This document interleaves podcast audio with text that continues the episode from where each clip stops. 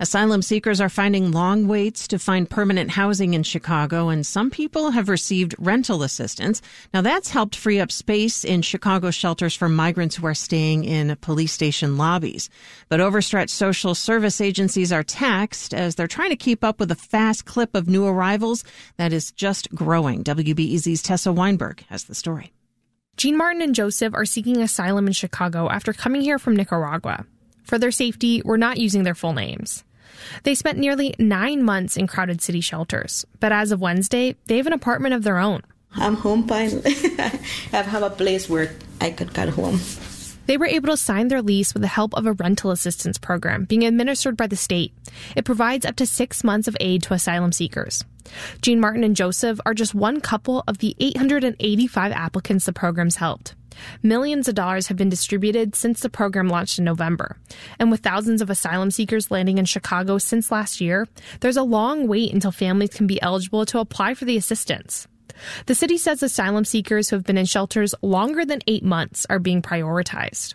Catholic Charities of the Archdiocese of Chicago has conducted hundreds of housing assessments for asylum seekers since the fall.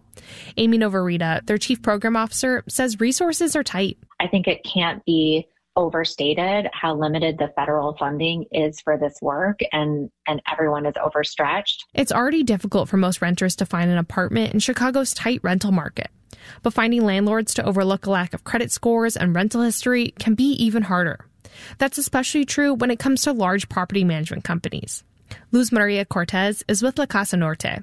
She's helping asylum seekers apply for rental assistance. They just got to, to the United States, so they don't have any of that so more than 90% of the time, I would say, is that they're getting denied for those apartments. There's also risk for landlords when the rental assistance only lasts for up to six months. That timeline doesn't line up with the lengthy delays that can result from a backlogged immigration system.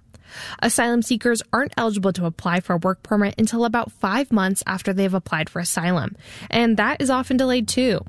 Here's Peter Zichterman, World Relief Chicago's Immigrant and Family Services Director best case scenario, let's say they're able to apply for asylum within a few months after arriving, you're still talking nine months to a year. And that's in a very optimistic timeline till someone gets work authorization. One nonprofit is pitching that the way to get more landlords to take on asylum seekers could be to allow the organizations to sign the leases. Ultimately, Kevin Murphy says the city needs long term solutions.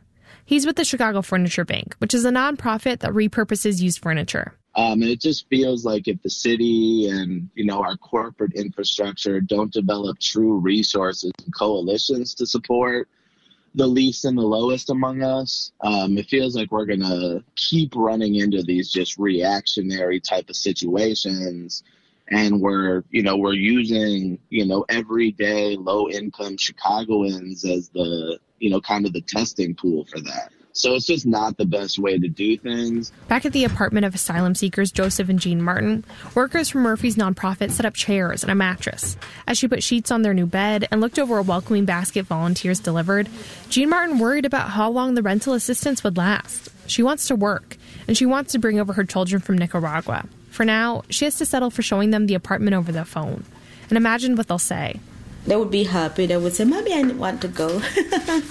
yeah, since you have a home now and you are not in a shelter, we could go now. yeah, they would be very happy to be here. She reminds herself she'll have to have patience. She will have to wait. Tessa Weinberg, WBEZ News.